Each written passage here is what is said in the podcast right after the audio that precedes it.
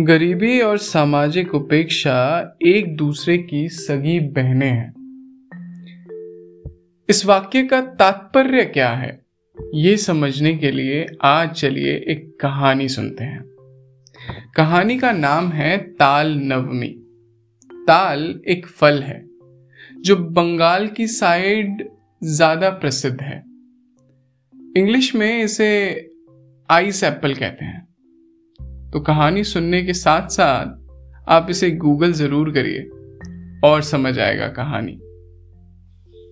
चलिए, सुनते हैं कहानी ताल नवमी, जिसके लेखक हैं विभूति भूषण वनोपाध्याय। मूसलाधार बारिश हो रही थी। भादों का महीना था।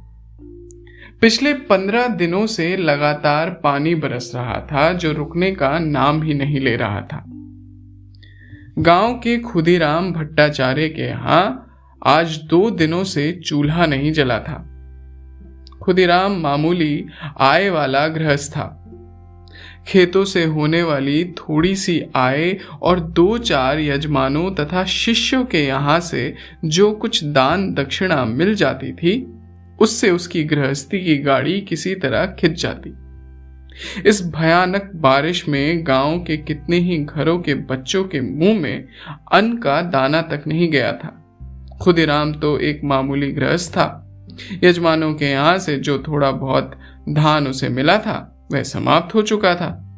भादों के अंत में जब किसानों के घर में नया धान आएगा, तब उसे भी कुछ मिलेगा।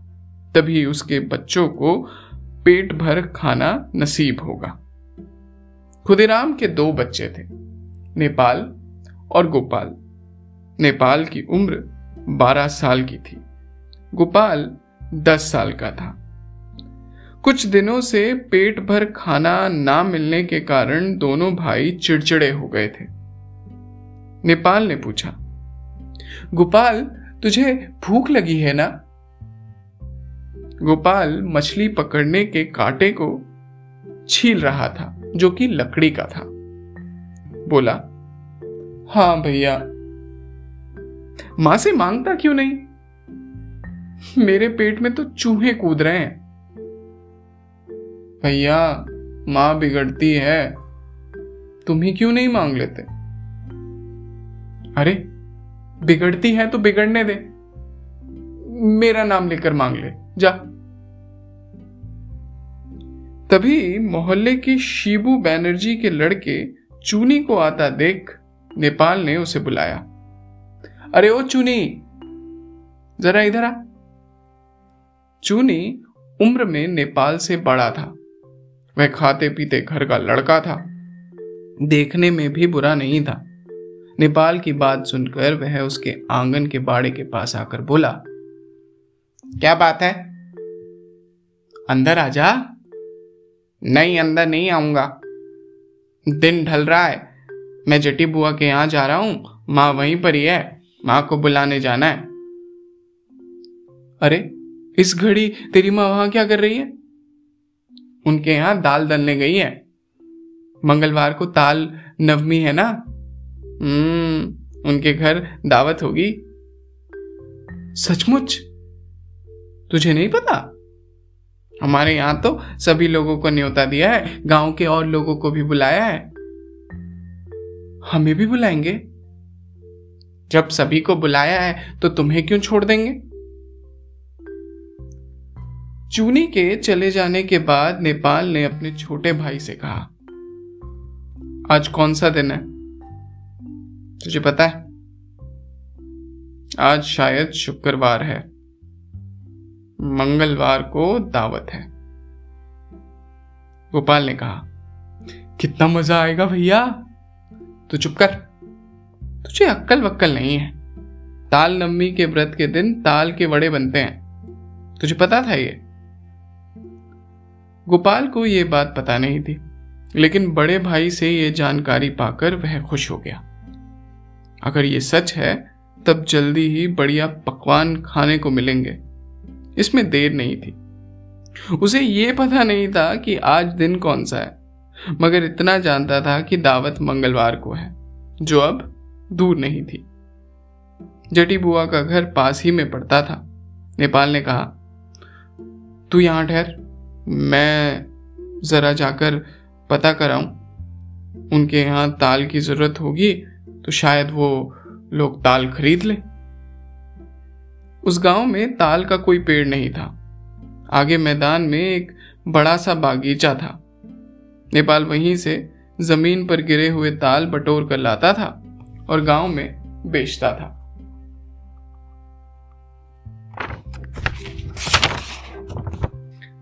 जटी बुआ सामने ही खड़ी थी। वह उसी गाँव के नटवर मुखर्जी की पत्नी थी। उनका असली नाम हरिमती था, मगर गाँव के बच्चे उन्हें जटी बुआ जटी बुआ कहकर बुलाते थे। बुआ ने पूछा, क्या है रे? तुम्हें ताल की ज़रूरत है बुआ? हाँ है तो।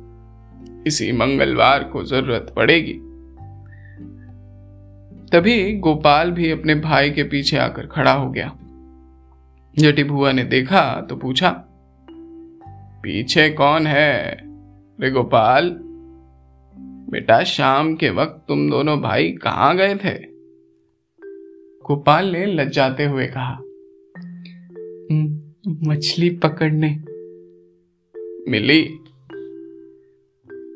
दो पूटी मछली और एक छोटी बेला मछली मिली। तो अब जाऊँ बुआ? हाँ बेटा, शाम हो गई है और वैसे भी बरसात के मौसम में अंधेरे में घूमना फिरना ठीक नहीं। जटी बुआ ने ताल लेने के बारे में कुछ विशेष आग्रह नहीं दिखाया और ना ताल नवमी के व्रत के सिलसिले में उन्हें न्योता देने की कोई बात कही। हालाँकि दोनों ने यही सोचा था। कि उन्हें देखते ही जटी बुआ उन्हें न्योते पर बुला लेगी। इसलिए बाहर निकलते निकलते नेपाल ने एक बार फिर पीछे मुड़कर पूछा तो आ, आप ताल लेंगी ना? ताल हाँ ताल हाँ ठीक ठीक है मगर एक पैसे के कितने देगा? एक पैसे के दो देता हूँ मगर आप ले रही हैं तो आप तीन ले लीजिएगा। हम्म, बढ़िया। काले पके ताल होंगे ना? ताल नवमी के दिन हमारे यहाँ ताल के पीठे बनेंगे। मुझे खूब बढ़िया ताल चाहिए। बिल्कुल पके पके पके और काले काले काले ताल लाऊँगा। आप आप निश्चिंत रहिए। गोपाल ने घर से निकलते ही अपने भाई से पूछा, भैया, इनके यहाँ ताल कब दोगे? कल। भैया, तुम इनसे पैसे मत लेना। नेपाल चौंकता हुआ उससे पूछता, क्यों? भैया, जब आप ऐसा करोगे ना, तभी वो हमें न्योता देंगे। देख लेना। ऐसे नहीं कर सकता मैं। मैं इतनी मेहनत से ताल बटोर कर लाऊं और बिना पैसों के उन्हें दे दूँ? नहीं। रात में पानी बरसने लगा। साथ में तेज बरसाती हवा भी बहने लगी। पूरब की ओर खिड़की के पल्ले सुतली से बंधे हुए थे। हवा के धक्के से सुतली टूट जाने से रात भर आंधी पानी में वह पल्ला खटखट की आवाज़ करता रहा। गोपाल को नींद नहीं आई। उसे डर लग रहा था, वह लेटे लेटे सोच रहा था, अगर भैया ने उनसे ताल के पैसे ले लिए तो शायद वो लोग उन्हें दावत में नहीं बुलाएँगे। और क्यों ही बुलाएँगे? खूब तड़ाके से उठकर गोपाल ने देखा कि भोर हो गई है। घर के सभी लोग अभी भी सो रहे हैं। तभी वह बाहर की ओर देखने लगा। रात भर होने वाली बारिश थम चुकी थी। बस बूंदा बांदी हो रही थी। गोपाल दौड़ता हुआ गाँव के बाहर वो ताल के बगीचे के पास पहुँच गया। वहाँ चारों तरफ़ घुटनों भर पानी और कीचड़ था। गाँव के उत्तरी पाड़ा का गणेश कोरा कंधे पर हार लिए सुबह सुबह अपने खेत की ओर जा रहा था। उसकी नज़र जब गोपाल पे पड़ी तो कहने लगा अरे ओ खोका ठाकुर, इतनी भोर कहाँ चल रहे हो? तालाब के किनारे जा रहा हूँ, ताल बटोरने। वहाँ सांप है मुन्ना, बरसात में अकेले उस तरफ़ मत जाना। गोपाल डर गया, मगर डरते डरते उसने पोखर के ताल बड़े में से ताल ढूँढने शुरू कर दिए। उसे दो ताल भी मिले, खूब काले थे। उसने किसी भी तरह पानी में झुककर उन तालों को उठाया और भागा सांप के डर से। बस दो ही ताल उठाए थे और सीधा जटी बुआ के घर के पास आकर रुका। उस वक्त चटी बुआ अपने घर से बाहर निकलकर पानी छिड़क रही थी। सुबह सुबह गोपाल को देखकर चौंक गई। अरे, बात क्या है मुन्ना? गोपाल ने भरपूर मुस्कान के साथ कहा, बुआ, मैं तुम्हारे लिए ताल लाया हूँ। चटी बुआ ने उससे वो दोनों ताल ले लिए और बिना कुछ कहिए अंदर चली गई। गोपाल ने सोचा कि एक बार पूछ ले कि ताल नवमी कब है, मगर उसकी हिम्मत ना बनी। दिन भर गोपाल का यही हाल रहा। खेलते खेलते उसका मन कहीं और चला जाता था। मूसलाधार बारिश की दोपहरी में उसने सिर उठाकर देखा, नारियल के पेड़ की फुगनी से पत्तों पर टपकती हुई पानी की बूंदे नीचे झड़ रही थी। बाँस के पेड़ बरसाती हवा के झोंके से धोरे हुए जा रहे थे। बकुलता के पोखर में मेंढकों का झुंड रह रहकर टर टर कर रहा था। गोपाल ने पास बैठी माँ से पूछा, माँ, आजकल मेंढक पहले जैसे टर टर नहीं करते ना? क्यों माँ? माँ ने कहा, वह ताज़ा पानी में खुश होकर डराते हैं। बासी पानी में उन्हें उतना मज़ा नहीं आता। आज कौन सा दिन है, माँ? सोमवार। मगर तुझे क्या? इसे जानने की तुझे क्या ज़रूरत आ पड़ी? मंगलवार को ताल नवमी है ना, माँ? शायद ठीक से बता नहीं सकती। खुद की हांडी में भात नहीं, और ताल नम्मी के बारे में जानकर क्या करूँगी? पूरा दिन बीत गया। नेपाल ने शाम के वक्त उससे पूछा, तू आज जटी बुआ के यहाँ गया था ना, ताल लेकर? तुझे ताल कहाँ से मिले? मैं ताल लेकर पहुँचा तो उन्होंने बताया कि गोपाल आया था ताल देने और पैसे भी नहीं लिए। तुझे मुफ़्त में देने से मना किया था ना। एक पैसा मिल जाता तो हम दोनों भाई कुछ खरीद के खा लेते। देखना भैया हमें न्योता मिलेगा। कल ही है ताल नवमी वो तो वैसे भी मिलता। पैसे क्यों छोड़ दिए? बेवकूफ़। बिल्कुल बुद्धू है तू। अच्छा भैया, कल ही मंगलवार है ना? रात में उत्तेजना के मारे गोपाल को नींद ही नहीं आई। उसके मकान के बगल में ही बड़े बकूल के पेड़ पर चुगनुओं का झुंड जगमगा रहा था।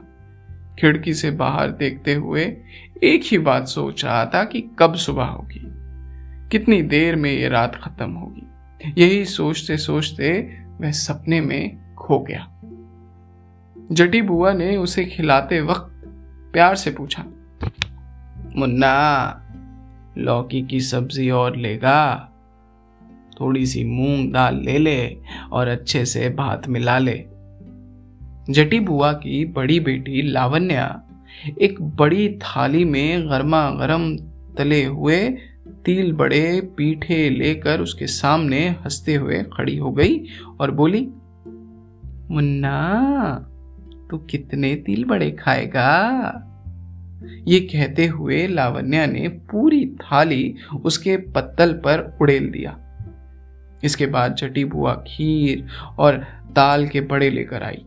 वह हँसते हुए बोली, मुन्ना, तूने हमें जो दाल ला कर दिए थे, उसी से ये खीर बनी है। खा ले, खूब जी भर के खा ले। आज दाल नवमी है ना? उस वक्त कहते कहते वो रुक गई। पूरे वातावरण में तरह तरह के स्वादिष्ट सब्जियों की खुशबू समाई हुई थी।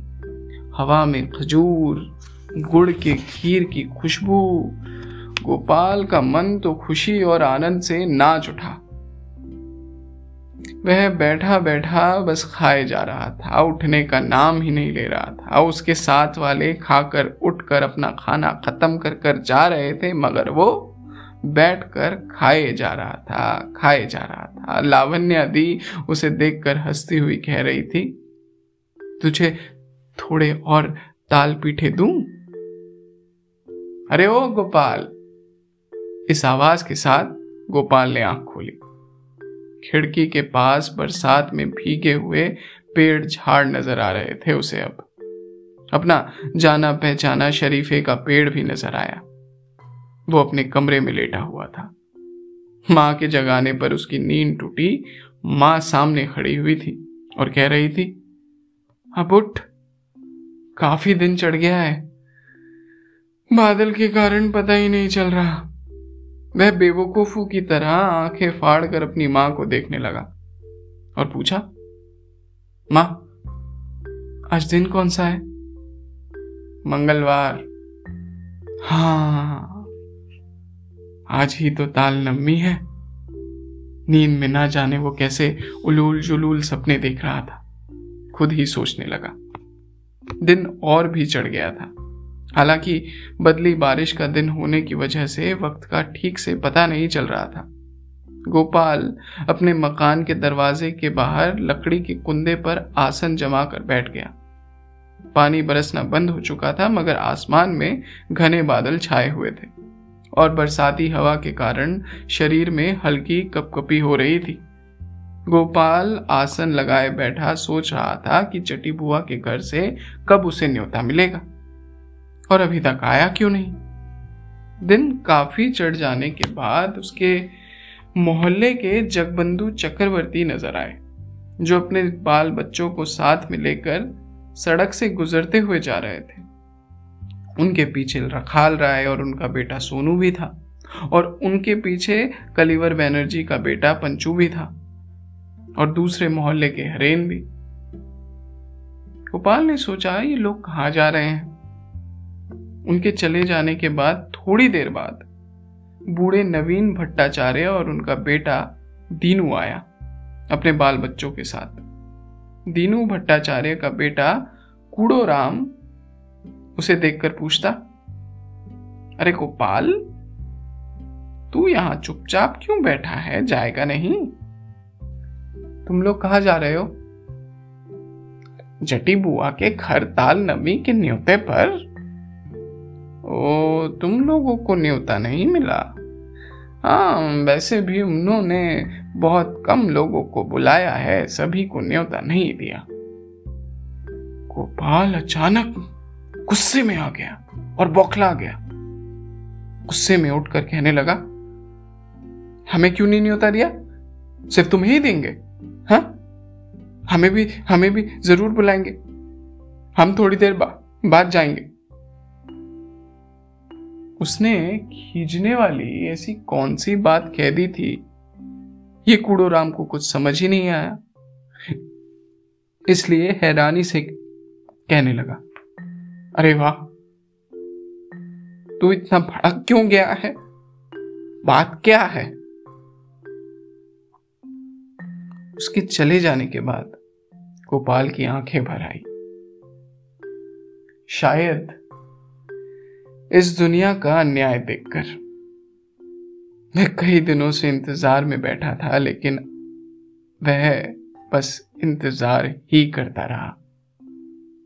आंसुओं से धुंधली उसकी नज़रों के सामने मोहल्ले के हरू, हितेन, देवेन, गुटके अपने अपने पिता और चाचा के साथ एक एक करके उसके घर के सामने से होते हुए जटी बुआ के घर जा रहे थे, ताल नवमी के लिए। और वो देख रहा था।